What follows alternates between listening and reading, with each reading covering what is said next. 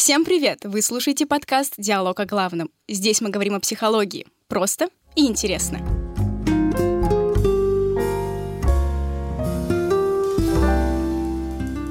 Меня зовут Аделина, и со мной сегодня психолог Роман Анисимов. Всем привет! И говорить мы будем в первом нашем выпуске о таком новомодном понятии, как гештальт. Мне кажется, каждый в последнее время, в последний год слышал, так или иначе, мне нужно закрыть гештальт, или я буду закрывать гештальт. На самом деле это понятие так быстро разрослось, и все начали его использовать, но мне кажется, как это было в свое время с депрессией, мало кто понимает на 100%, что значит это понятие. Поэтому давай сегодня развеем все мифы и ответим на все вопросы, связанные с этим понятием. Ой, постараемся, постараемся. Это будет очень непросто, я думаю. Ну, во-первых, ты сказал, что гештальт — это новомодное понятие, но на самом деле оно, оно довольно давно существует. Ну, это да. но именно в обиход такой, знаешь, повседневный, ну, да. оно вошло относительно недавно. Может быть, год-два назад еще мало кто говорил, мне нужно закрыть гештальт, и это было буквально из каждого Ну да, да, да. Закрытие гештальта, да, и все, как, к этому прийти. Да, давай поговорим. Очень здорово. Гештальт — это понятие, которое используется в гештальт-психологии. Для этого, наверное, и в гештальт-терапии, между прочим. Это немножечко разные понятия.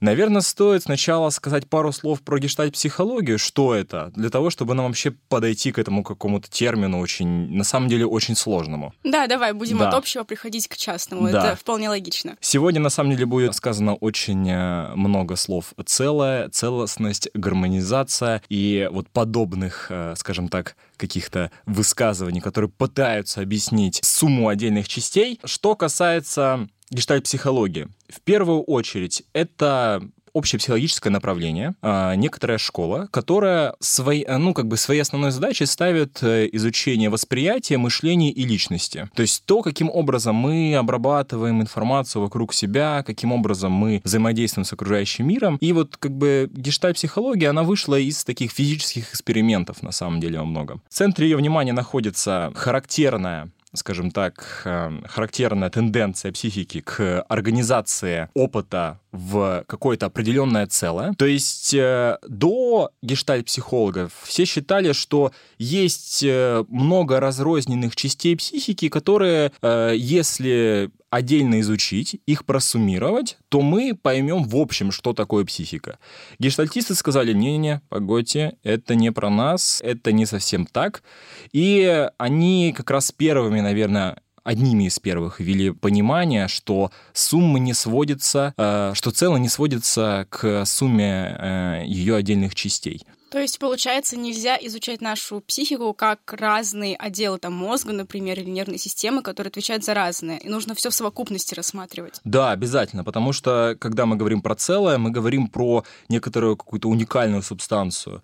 И здесь важно вот принцип не расчленение сознания на отдельные элементы как раз. Ну вот получается, угу. есть э, гештальт-психология, которая рассматривает нашу психику как целостную систему, а есть, как я поняла, другой вид психологии, который, наоборот, э, концентрируется на э, рассмотрении отдельных частей, отдельных элементов нашей психики. Ну да, ну то есть это много разных направлений на самом деле, которые тем или иным образом ну, рассматривали отдельные части психики, пытались их там каким-то образом складывать, но тут, э, ну, тут это изначально это и бихевиоризм, и э, определенное направление в гуманизме, в гуманистическом направлении, э, и тот же психоанализ на самом деле.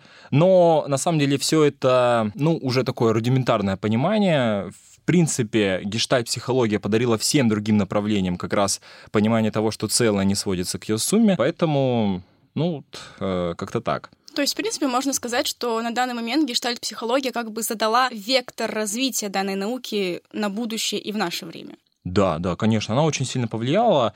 Э, на самом деле, в целом, если мы говорим про гештальт-психологию, то, ну, это уже историческая э, такая концепция, и у нас э, в современности практически не существует действующих гештальт-психологов.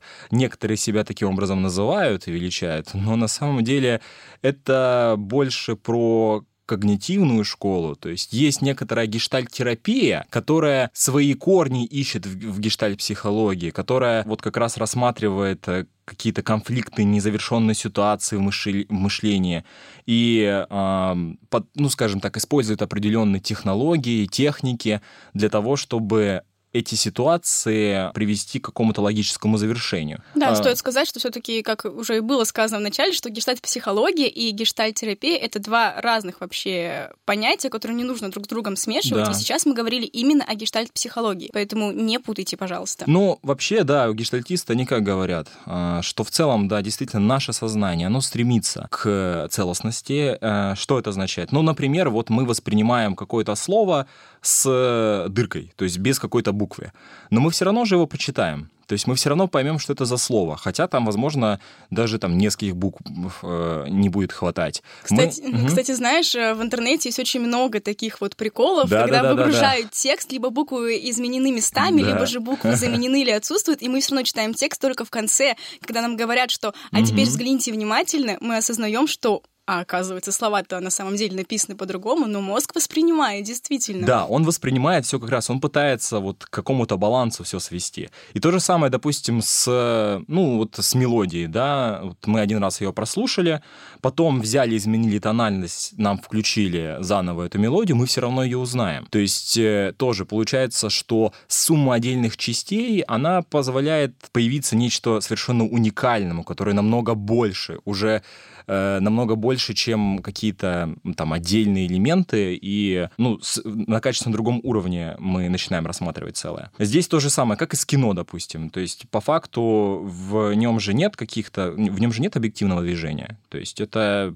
просто набор фотографий. Но мы почему-то воспринимаем его таковым, как, как некоторое движение, как некоторый процесс действия. То есть, вывод какой? Погоди, а вот у меня тут возник вопрос. В, ага. в смысле мы воспринимаем, не воспринимаем, точнее, что фильм это не динамика, даже если это набор кадров, но это же выстроено именно таким образом, что как бы движение полностью повторяет то, что происходит в реальности. То есть там человек поднял руку, и на экране мы видим, что человек поднял руку, или вот как это работает? Нет, я, я к тому, что по факту кино же это отдельные фотографии, которые рядом стоят друг с другом, нам просто их быстро показывают, меняют вот эти кадры. И психика, она же не воспринимает, о, одна фотография, вторая, третья, четвертая, а, пятая. Все, я поняла. Ага. Она воспринимает это как уже какой-то продолженный, какое-то какое-то уже определенное действие.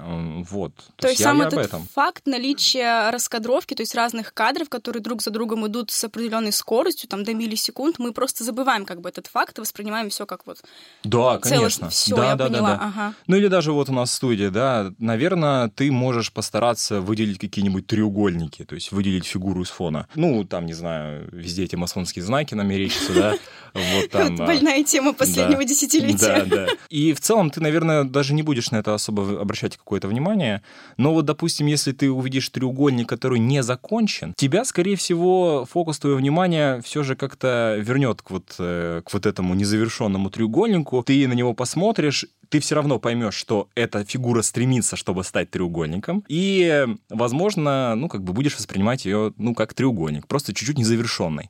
То же самое, я бы сегодня пришел, э, я сегодня, к сожалению, в свитере, э, вот, но я бы пришел сегодня в каком-нибудь таком, не знаю, черном, идеально выглаженном пальто, и ты бы увидела на моем пальто белую ниточку. Я думаю, ты бы очень сильно захотела бы ее убрать. Да, на да. самом деле, да. Это незавершенность вот этого черного образа, да, то есть что такое такое, почему вот эта белая нитка, что она здесь делает? Э, я хочу ее убрать. То вот. есть это не зависит от какого-то внутреннего перфекционизма человека, вот что вот эта вот белая ниточка на черном пальто, она портит всю картину. Это как бы врожденное, да, у нас? Ну так перфекционизм, э, перфекционизм — это такое понятие как раз, которое связано с восприятием э, нашей действительности, а восприятие — это как раз про целостность, то есть, ну так говорят гештальтисты, то, что мы все пытаемся привести к какому-то балансу, к какому-то целому. Ну и вот, собственно говоря, говоря, ты пытаешься привести мой черный плащ к абсолютно черному его, к, его абсолютной черной сущности, скажем так. Вообще гештальтисты, они здесь очень, они очень э, часто пытаются себя сравнивать с физиками, то есть у них в целом вот эти, они очень любят эксперименты физические, смотреть, как человек, э, там, не знаю, рассматривает те или иные предметы, как он их связывает, как он решает проблемы и так далее. И э, как и в физике,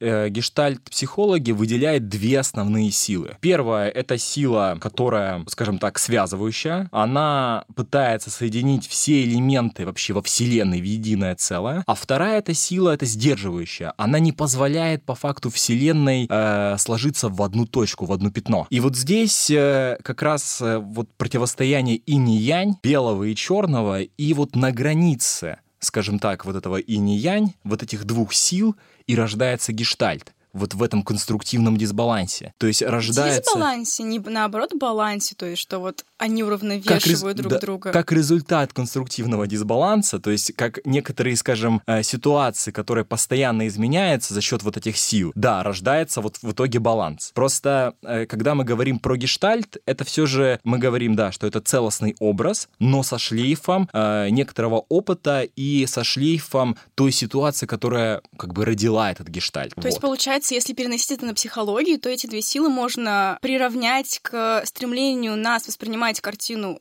целостно, то есть, условно говоря, смотреть на что-то и воспринимать каждую деталь в совокупности, а с другой стороны выделять каждую деталь, как фигура на фоне, вот ты говорил. Выделять ее в случае ее незавершенности, скажем так. И это, в принципе, определяет все наше поведение. И, кстати, вот здесь, вот здесь, вот в этих силах я вижу, скажем так, параллель, что все же гештальт-психология — это не совсем про какую-то практическую психологию. Почему ее сейчас не используют? Это больше идеология, это некоторое такое даже религиозное течение, то есть всеобщий баланс, стремление к гармонизации всего сущего, что окружает нас, то есть это такой сплав буддизма, э, потокового состояния и вот всего остального. Это вот про гештальт. Ну и... да, на самом деле звучит угу. довольно-таки идеализированно, когда ты рассказываешь, что все баланс, все совокупности, мы стремимся все восполнить, все воссоздать, но при этом в этом же есть как бы такое рациональное зерно, и оно же задает, в принципе, тон психологии современной. Конечно, да, конечно, задает. Если мы говорим про гештальт-терапию, то она как раз э, использует техники реорганизации нашего, нашей психики для того, чтобы, скажем, привести ее в устойчивое состояние, в целостное состояние, опять же. Сразу могу сразу на примере сказать. Вот, допустим, давай, давай. Да, вот, допустим, человек постоянно попадает э, в токсичные отношения. Вот постоянно. Он как будто бы ищет этих отношений. Ой, вот... кажется, понимаю, к чему ты будешь вести. Ну-ка, давай. Он вроде бы уже как бы расстался с человеком, что ему мешает, ну, скажем так... Научиться на собственных ошибках? Да, на, научиться на собственных ошибках и, наконец-то, стать счастливым уже. Но он почему-то опять приходит, опять ищет таких же людей, похожие, там, абьюзивные отношения и так далее. Мне кажется, что сейчас наши слушатели услышали довольно-таки, знаешь, типичную ситуацию в последнее время, потому что очень много, ну, я, по крайней мере, в социальных сетях встречала истории как девушек, так и парней о том, что они выходят из одних отношений, в которых им было плохо, думают, да, что все да. исправится в следующих отношениях, отношениях, но в следующих отношениях все повторяется ровно так, как оно и было. На Абс- самом деле, да? это распространенная ситуация, как бы это не было грустно признавать, ну да, она есть. Я очень надеюсь, что наши слушатели не узнали себя, но такое вполне возможно. Да, да, да. И вот здесь как раз э, гештальтерапия помогает в этом случае. Она позволяет человеку, скажем, ну, есть такая э, техника, наверное, самая распространенная, называется пустой стул. Туда ты можешь, э, скажем так, посадить себя и с собой самим разговаривать, либо же можешь посадить там своего партнера, своих родителей, еще что-нибудь, там даже какой, какой-нибудь предмет, допустим, если у тебя есть какая-то зависимость, и проговорить моменты, ну, скажем так, что тебя не устраивает, с чем ты не хочешь сейчас мириться, э, что тебе, возможно, нравится в партнере, что ты хочешь, чтобы он э, ну, сделал для того, чтобы ты был счастлив. То есть, и опять же, возвращаемся в ситуации здесь и сейчас, потому что вообще гештальтерапия и гештальт-психология в целом — это про настоящий опыт, это про настоящее переживание, чувства, эмоции. Вот про вот, вот этот сплав, скажем так. И именно, скажем, проговаривая это здесь и сейчас, человек может изменить свое поведение, сказав, что он, ну, сказав в реальности своему, допустим, партнеру или маме там, что он хочет, что его не устраивает. То есть таким образом внимание и энергия она переходит из каких-то прошлых обид в будущее ожидания в настоящем. То есть в сферу действий и изменений. Это очень важно. И человек начинает действительно видеть какие-то реальные изменения не только в своем поведении, но и в своей жизни, потому что ну, поведение, оно продуцирует какие-то определенные зачастую радикальные перемены. Знаешь, хочу тебя немного вернуть назад, потому что мы затронули такую довольно-таки больную для современного поколения тему. Возможно, это было э, актуально для всех поколений, но именно сейчас люди начали об этом задумываться, просто мы так вскользь вспомянули. Но мне кажется, нашим слушателям будет интересно про то, что люди постоянно выходя из токсичных отношений один раз вступают в те же самые токсичные отношения. То есть угу, чем угу. это обусловлено? Почему вот люди приходят к такому, что каждый раз наступают в одну и ту же ну, скажем там, лужу. Ну вот, это то, о чем я говорил. Это обусловлено тем, то, что человек э, не доделал каких-то вещей в, в предыдущих отношениях, не довысказался на определенные темы, скажем так, не расставил все же наконец-то приоритеты с тем человеком. И наша психика, как и, в принципе, со всем окружающим, э, ну, с окружающими его вещами, она пытается как раз привести это все в баланс, в закрытую какую-то определенную ситуацию, наконец-то закрыть, решить этот гештальт. Вот, мы пришли да. к тому самому понятию, которое да. сейчас используют все. То есть правильно я понимаю, что это может касаться не только отношений, это лишь мы взяли пример из множества различных вариантов. Угу. Вот именно, что люди вступают в эти самые отношения и ищут именно эти отношения, закрывая глаза на, возможно, как раз-таки те самые варианты, когда им будет хорошо и прекрасно, просто потому, что они что-то не сделали в прошлых отношениях, да, что да. они хотят что-то... И они могут даже не осознавать, что они этого не сделали. Правильно Абс- же? Да, абсолютно верно. То есть, по сути говоря, конфликт наших возможностей и желаемого — это не гештальт, а решенная задача — это гештальт. И то есть, получается, вся наша психика, все наше нутро, оно пытается решить эту проблему, оно пытается, скажем так, встать над полем и включить какие-то волевые механизмы, и все же э, завершить э, ситуацию, проговорив самим собой ее, с другим, ну и так далее. С, возможно, с партнером, если вы еще находитесь в отношениях, да, для того, чтобы все же изменить э, ваши текущие отношения в лучшую сторону, если они вас как-то не устраивают. То есть это все вот про, вот это, про гармонизацию отношений, если мы говорим, ну, на примере с, с токсичностью и абьюзивностью. Ну, получается, вот есть варианты, когда ты можешь там понять сам или с помощью специалиста, что у тебя есть какие какие-то, ну, назовем их так, незавершенные вопросы в твоей жизни, незавершенные задачи, которые ты постоянно, твоя психика постоянно подталкивает тебя к тому, чтобы ты наконец-то все это решил, наконец-то нашел ответы на свои вопросы, скажем так. Но ведь гештальты они могут и не закрыться до конца жизни. Это же я да. просто я читала, что могут быть такие ситуации, которые ты а, никогда, то есть они могут в принципе не сильно мешать жизни, но ситуации, которые до конца твоей жизни будут с тобой, не закрыты вот эти вот самые гештальты. Ну, может быть, все что угодно. И, в принципе, ну да, действительно, некоторые ситуации так и не закроются никогда. Здесь вопрос просто проработки их. Если все же приложить какие-то усилия, сходить к специалисту, то, мне кажется, можно решить практически любую проблему. Ну, если это не связано с, уже с, с психофизиологией, скажем так. Поэтому Просто некоторые конфликты нас действительно не трогают. Там что-то произошло, мы забыли, и, э, возможно, какие-то защитные механизмы сыграли, произошло вытеснение. Ну, ладно, если вытеснение, то это все же, конечно, плохо, потому что это э, активное, скажем так, отрицание того, что э, нас, э, возможно, заботит или каким-то образом является для нас проблемой. Но в целом все зависит от э, расстановки приоритетов, как бы и в том числе и это характеризует и ситуации. То есть ну, некоторые ситуации так и не дождутся своего закрытия, и в этом ничего плохого нету. Но если ситуация каким-то образом постоянно встречаются в вашей жизни, ну, ну, вы просто это видите, да, то есть происходят одни и те же вещи. Что такое? Почему я опять в это вляпался? Да что такое? Это... Или, к примеру, если вам говорят ваши друзья, что ты да. постоянно делаешь что одно, одно и то же, что приносит там тебе какой-то вред или дискомфорт. Это же да. тоже человек может сам да. не понимать, что он постоянно вступает в то же самое, постоянно попадает в ту же самую ситуацию. А люди из его окружения могут это заметить и очень мягко дать понять человеку, что слушай, чувак, да, по-моему, да. тут что-то не так, по-моему, нужно разбираться. Ну, это здесь, здесь точно такая же ситуация, как э, э, с ниткой на пальто. Ну, вот я ее увидел, действительно, и вот в следующий раз я увижу, я опять захочу убрать эту нитку, потом опять захочу ее убрать, пока я ее наконец-то не уберу. Или, там, не знаю, закажу какую-то, там, не знаю, покрою мое пальто чем-нибудь, э, э, каким-нибудь специальным раствором, который эту нитку, скажем так, э, не будет вообще притягивать. О, были бы То такие есть... растворы, действительно. Ой, это, это было бы очень круто. То есть, видите, гештальт, э, гештальт-терапия, гештальт-психология, ну, в целом здесь они похожи, это либо про изменение условий, скажем так, каких-то, то есть изменение, ну, там, человека, изменение, там, своего окружения, либо же про изменение своего отношения к этим, э, скажем так, там, объектам, предметам из э, нашей окружающей действительности. То есть у нас, по сути говоря, есть два пути. Либо сменить отношения, либо что-то поменять. Тоже на примере могу сказать. Давай, давай. Э, да, вот э, у меня хорошие отношения с э, А, и у меня хорошие отношения с Б. И для меня никакой проблемы не будет, если А и Б будут дружить. И у нас получается такая идеальная э, гармония, то есть мы все друг с другом дружим.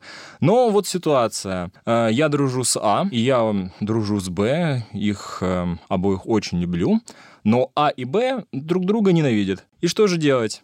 То есть здесь как бы несколько ситуаций. Либо м- я постараюсь как-то А и Б помирить, либо же я поссорюсь с Б, либо же я поссорюсь и с А, и с Б. И таким образом я как раз всю эту ситуацию, опять же, гармонизирую.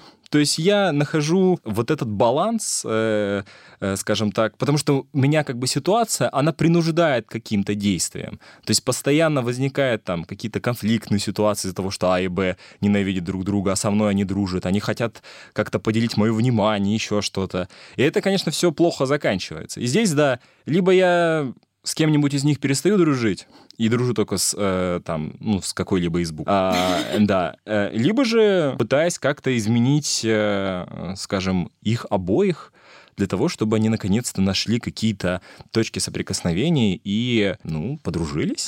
Знаешь, у меня была такая ситуация в школе, когда я одновременно начала дружить с двумя девочками, и, в принципе, с ними обеими у меня были хорошие отношения, и с ними обеими мне нравилось, но там не был между ними, знаешь, такой конфликт прям острый, но у них не было у обеих друг с другом точек соприкосновения, и когда мы mm-hmm. втроем находились вместе, постоянно было перетягивание каната, чтобы я с кем-то начала общаться. И так получилось, что как бы я сама этого не осознавала, но со временем, наверное, там потребовалось полгода, чтобы все пришло к такой ситуации, когда все-таки я осталась одной из них. То есть я перешла на чью-то сторону, uh-huh, как бы uh-huh. в таком случае, да, вот эта вот ситуация пропала из моей жизни, когда за меня кто-то борется, и я сижу такая, блин, ну давайте как-то все вместе, дружно, мир, дружба, жвачка и так далее. Да, да, ну то есть здесь важно понимать, что в состоянии конфликта человек, он не может слишком долго находиться, иначе это начинает очень Э, ну, это и так понятно и очевидно, очень плохо начинает влиять и на другие части его жизни. То есть он начинает много переживать, у него появляется тревожность и так далее. С этим приходится что-то делать. И если человек все же не принимает решение, не готов пока что брать ответственность за скажем так, за вот, вот это волевое усилие все же что-то сделать, это прямой звоночек такой, такой самый громкий, наверное, что нужно либо обратиться к специалисту, либо все же как-то самостоятельно постараться проработать этот момент.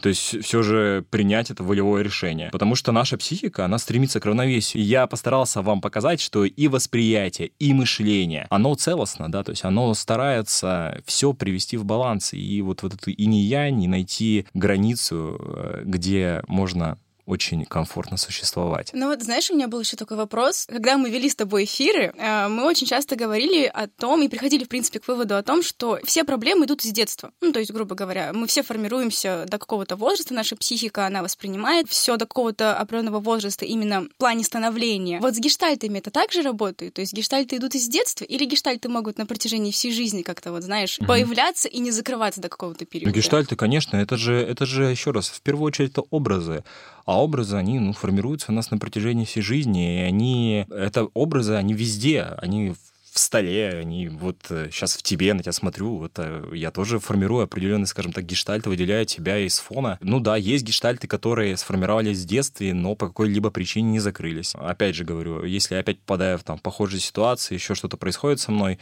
то да, а, значит, это еще одно подтверждение, что этот гештальт, что эта фигура, она не закрыта для меня, что здесь есть проблема. Но здесь большое действительно отличие в целом гештальт-терапии, допустим, от психоаналитического подхода. А, Ну-ка, что... давай расскажем про эти различия. Ну, различие, оно как бы основное в том, что действительно психоаналитики, они ищут, э, скажем, решения в прошлом, в нашем детстве, они ищут решения в кстати, тоже проработки определенных фиксаций. То есть э, я тоже здесь на самом деле вижу параллель, и лукавство психоаналитиков, они говорят, что нет, проработка фиксаций и закрытие гештальт — это разные понятия, но здесь на самом деле очень похоже. Ну, допустим... Если доп... что, угу. про вот эти вот фиксации, э, вдруг кто-то из наших слушателей не знает про психоаналитический подход, это все пошло еще с дядюшки Фрейда, да. когда он выделял определенные стадии развития личности, и на каждой из стадий должна произойти определенная фиксация, чтобы в дальнейшем не было проблем. То есть, к примеру, оральная фиксация, которая вот завязана как раз-таки на нашем речевом аппарате, скажем так, и если вдруг эта стадия не была закрыта в свое время, в последующем она будет приводить к определенным, ну, скажем так, специфическим проявлениям э, поведения или ну вот, психики. Да. То есть там человек может постоянно, к примеру, жевать жвачку, то есть у него uh-huh. будет вот эта вот постоянная тяга именно к этому.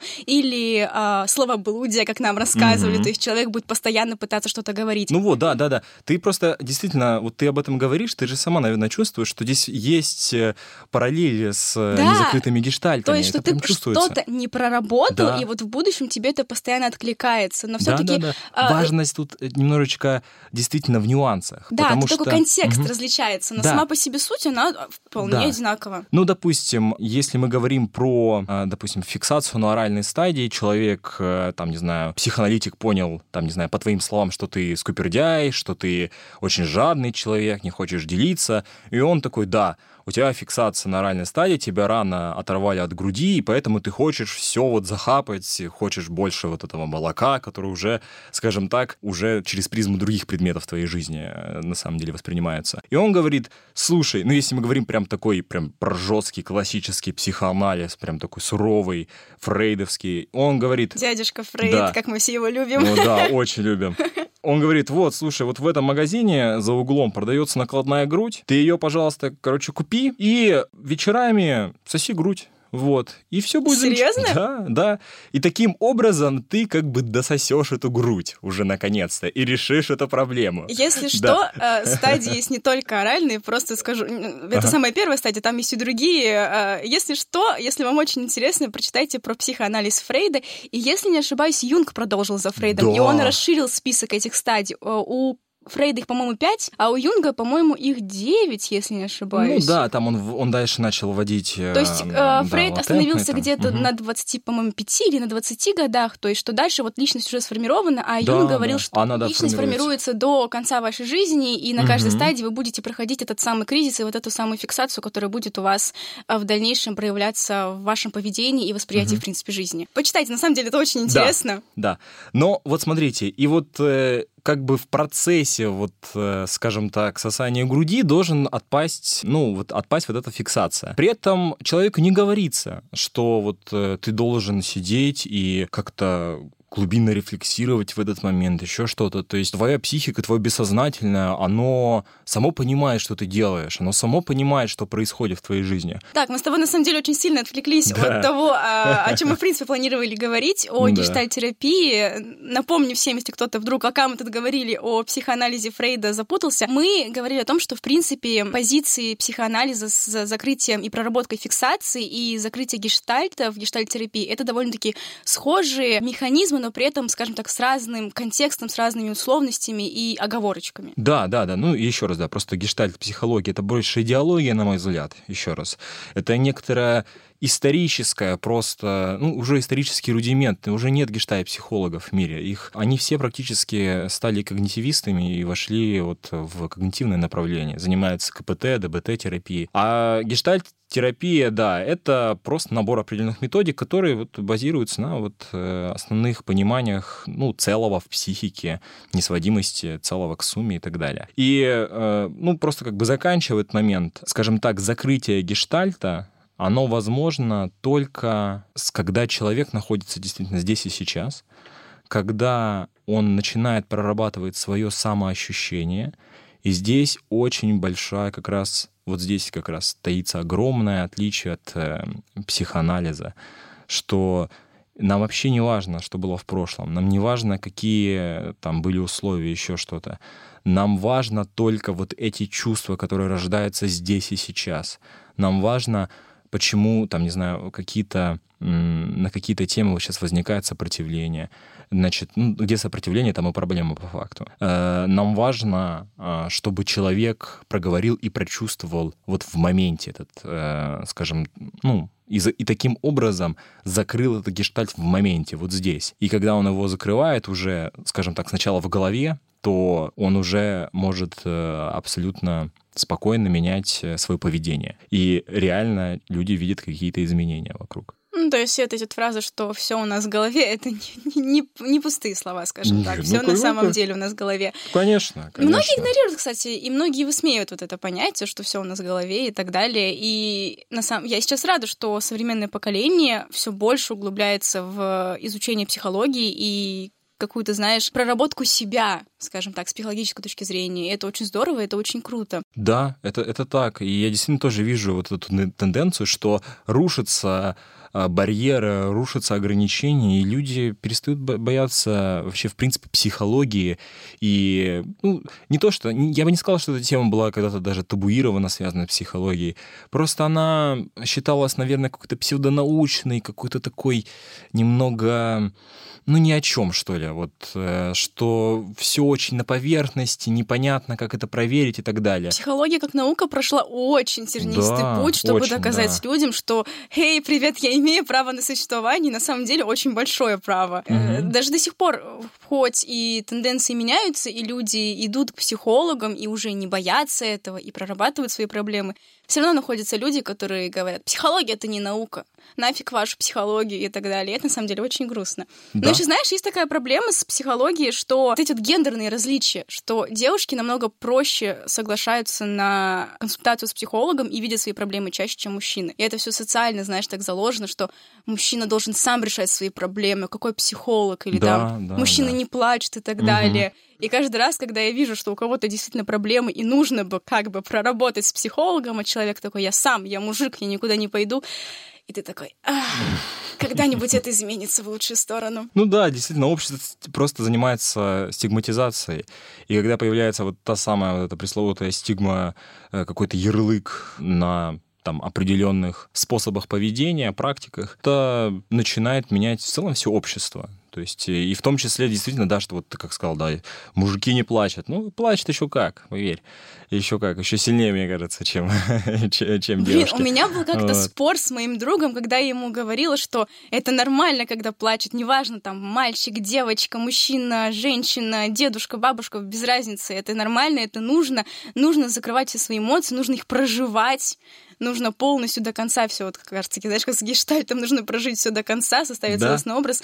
И вот мне яростно доказывали на протяжении трех часов, что мужики не должны плакать. И я сидела такая, ну блин, вот а. как мне доказать обратное? Человек настолько был упертый, и я сидела, ну нет, это нормально, ты можешь плакать не только когда у тебя родился ребенок от счастья, но и когда тебе плохо. Нет, я не буду, я мужчина. А зачем ты старалась ему что-то доказать? Не знаю, хотела, знаешь, как-то попробовать изменить его мировоззрение, хотя понимала в голове, что не получится, это бессмысленно, но вот хотела доказать ему, потому что я понимала, что раз он живет в такой э, с, так, с таким мнением, в такой философии, он никогда не позволяет себе плакать. Даже mm-hmm. если он хочет, даже если ему не организм требует, если ему это нужно. И наверняка за этим идут проблемы. Да, да, за этим идут проблемы. Ну, здесь, видите, есть еще вот в гештальт-психологии рассматривают такой тип конфликта одновременного притяжения и отталкивания. То есть, э, сейчас объясню. Ну, то есть, допустим, какая-то ситуация нас э, одновременно очень притягивает, мы очень хотим что-то сделать. Ну, допустим, я очень хочу пригласить девушку погулять. Но отталкивает меня тот момент, что я, ну, скажем так, не страшно. Я боюсь, что она мне откажет. То есть, э, вот опять же, вот эти разнонаправленные силы э, в моей психике, и мне необходимо действительно мне приходится как-то приподняться, какое-то сделать волевое решение, принять его, да, все же там писать или не писать, э, встать на какую-то сторону, и вот как раз найти тот самый вот этот баланс и, наконец-то, жить лучше.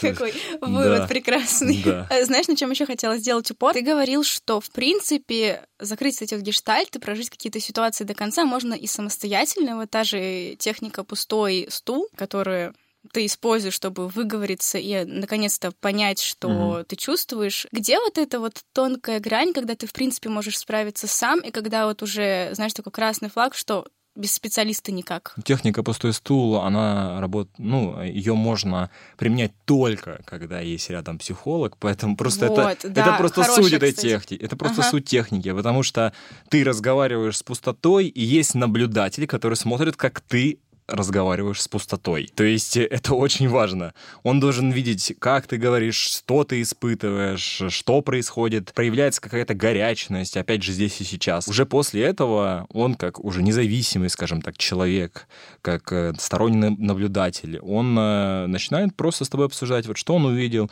что он, что его, возможно, удивило, что его насторожило, и ты ты просто с другой стороны это начинаешь видеть. Это нереально одному сделать. Если мы говорим про э, какую-то индивидуальную работу в гештальт-психологии, ой, мне, мне даже тяжело на самом деле представить. Эм, просто, видите, ну как бы гештальт-терапия, она, э, собственно, базируется как раз на тесном взаимодействии терапевта и клиента на построение вот этой конструктивной коммуникации, которая затем становится примером того, как нужно общаться с людьми и с окружающим миром. То есть вот эти отношения теплые, добродушные, вот эти гуманистичные, которые у вас рождаются во время терапии, они становятся для вас вот, вот этим э, маячком и путеводной звездой, которую вы используете. И да, и начинаете перекладывать это там на общение с родителями, еще что-то. Поэтому, когда мы говорим про гештальтерапию, терапию, все же это все же про работу только со специалистом. А ну, что касается там какого-то просто там бытового там нужно закрыть гештальт там э, хочу Очень закрыть популярная да. фраза. Что ты сегодня делаешь? Гештальт закрывать да. пойду гештальт сегодня пойду закрывать. Ну это да наверное попытка все же проговорить что-то но это не терапия. То есть если мы говорим про терапию то только с со специалистом. Э, это уже просто какая-то саморефлексия, которая, ну да, может помочь. Она может даже бывает много лучше помочь, чем э, работа со специалистом зачастую. Но главное здесь просто, опять же, знать какие-то границы, не уходить э, в перерефлексирование, вот. Иначе может получиться не очень. Да, иначе начнешь, наоборот, очень сильно погружаться в себя, и там еще сверху что-нибудь навалится наподобие да, тревожности да, да. или чего-то такого. На самом деле это такая тонкая грань, которую мы каждый раз пытаемся нащупать, когда нужно обратиться к специалисту, когда можно, в принципе, попытаться самостоятельно решить свои проблемы. Это, правда, очень такая плавучая грань, которая в зависимости от ситуации, в зависимости от проблем и в зависимости от каждого отдельно взятого человека будет смещаться в ту или иную сторону. Это все всегда очень uh-huh. э, такое сыпучее. Но, но самый главный критерий осознания, что тебе нужно пойти к специалисту, когда, ну, наверное, ты вообще не получаешь никакой радости от жизни. Вот прям когда у тебя супер плохо, и ты понимаешь, что ты сам не справляешься. Ну, когда ты попадаешь в типичные абсолютно ситуации, когда они становятся повторяемыми, когда те или иные воздействия окружающей среды уже не переносятся с тобой так, как раньше, когда те или иные, скажем так, психические переживания, э, какие-то чувства, эмоции, они, именно негативные чувства, эмоции, становятся длительными и начинают действительно тебя беспокоить. Вот, наверное, основные моменты. Это самое такое прям важное когда мне уже то есть, пойти к психологу, к специалисту. И самое главное, не бояться идти к психологу, специалисту. Да. Тенденции меняются, но еще не захватили, скажем так, наш мир на 100%, поэтому если вдруг кто-то осознает, что есть проблемы, но боится пойти к специалисту, то тут нужно понимать, что здоровье психики, оно так же важно, как и ваше физическое здоровье. Когда у вас болит зуб, вы же пойдете к стоматологу. Да. Вот так же и с э, психикой работает. Когда вы понимаете, что что-то длится уже очень долго, и вы сами не справляетесь, это та же самая боль в зубе. Это да. тоже нужно идти к специалисту и тоже ее прорабатывать, решать. И еще один важный момент, который тоже бы хотелось напомнить, что даже выбор э, специалиста, именно психолога, с которым вы будете работать, это также может занять время, к этому нужно быть готовым. И это все вполне себе нормально, и не стоит этого бояться. Просто да. очень много встречала тоже, знаешь, ситуации, когда человек хотел пойти э, к психологу, но именно этот человек не смог ему помочь, ну вот не подошел, а, не ну да, значит, значит, все плохие, да. Вот, и все считают, все, психологи плохие, психологи это все плохо, да, я да. не пойду. Нет, так не работает. Это нормально, когда тебе с первого раза ты не смог найти того самого нужного специалиста. Главное не считать, что все теперь такие.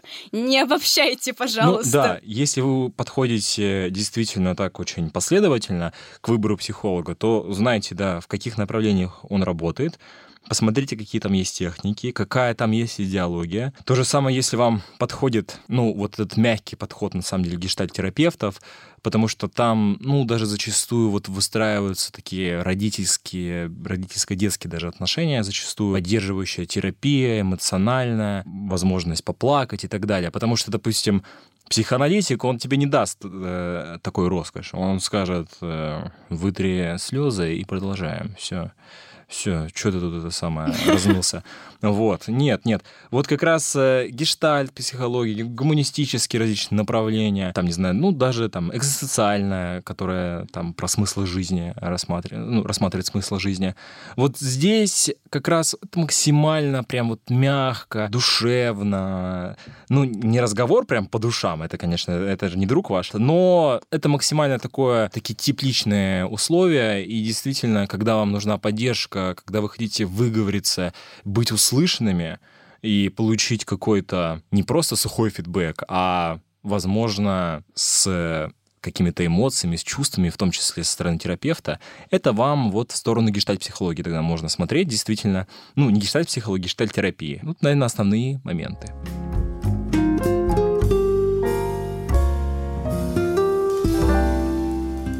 На этом тогда мы заканчиваем. Спасибо большое, что были с нами. Спасибо, что дослушали до конца. Обязательно подписывайтесь на нашу группу ВК «Радио НГУ Кактус». Ставьте лайки, комментируйте, делитесь своим мнением. Это очень важно для нас. А сегодня с вами была я, Аделина, и психолог Роман. Да, всем спасибо, всем закрытых гештальтов. Всем пока!